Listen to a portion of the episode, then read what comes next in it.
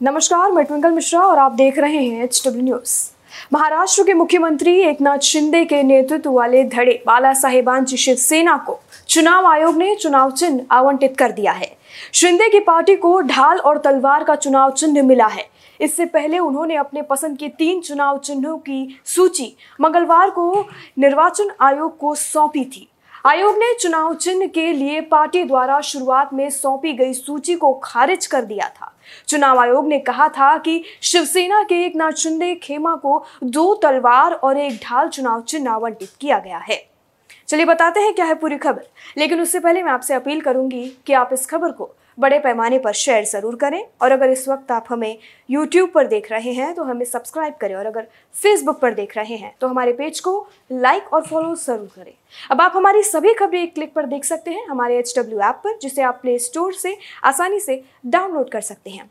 चलिए बताते हैं, क्या है पूरी खबर?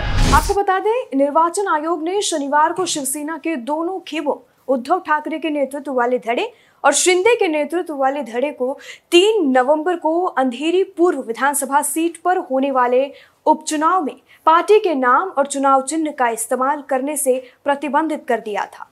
आयोग ने सोमवार को उद्धव ठाकरे के नेतृत्व वाले शिवसेना के धड़े को मशाल चुनाव चिन्ह आवंटित किया था। उसने ठाकरे गुट के लिए पार्टी के नाम के रूप में शिवसेना उद्धव बाला साहेब ठाकरे नाम आवंटित किया है। जबकि एक नाथ शिंदे के गुट को बाला साहेबांश शिवसेना, यानी बाला साहेब की शिवसेना नाम आवंटित किया गया है। लेकिन शिंदे खेमे के चुनाव चिन्ह के रूप में त्रिशूल, गदा और उगते सूरज को खारिज कर दिया था। ठाकरे धड़े ने भी त्रिशूल और उगते सूरज को चुनाव चिन्ह के रूप में अपनी पसंद बताई थी। उगता सूरज और डीएमके का चिन्ह है। आयोग ने शिंदे नीत धड़े को मंगलवार सुबह तक चिन्हों की नई सूची सौंपने को कहा था। शिंदे ने महाराष्ट्र के पूर्व मुख्यमंत्री उद्धव ठाकरे के नेतृत्व के खिलाफ बगावत करते हुए दावा किया था कि उनके पास शिवसेना के 55 में से 40 विधायकों और 18 लोकसभा सदस्यों में से 12 का समर्थन प्राप्त है। उद्धव के इस्तीफे के बाद शिंदे ने भाजपा की मदद से सरकार बनाते हुए मुख्यमंत्री की शपथ ली थी। महाराष्ट्र की इस पूरी खबर पर अपनी राय हमें कमेंट सेक्शन में लिखकर ज़रूर बताएँ। मैं आपसे फिर से अपील करूँगी कि आप इस खबर को शेयर ज़रूर करें।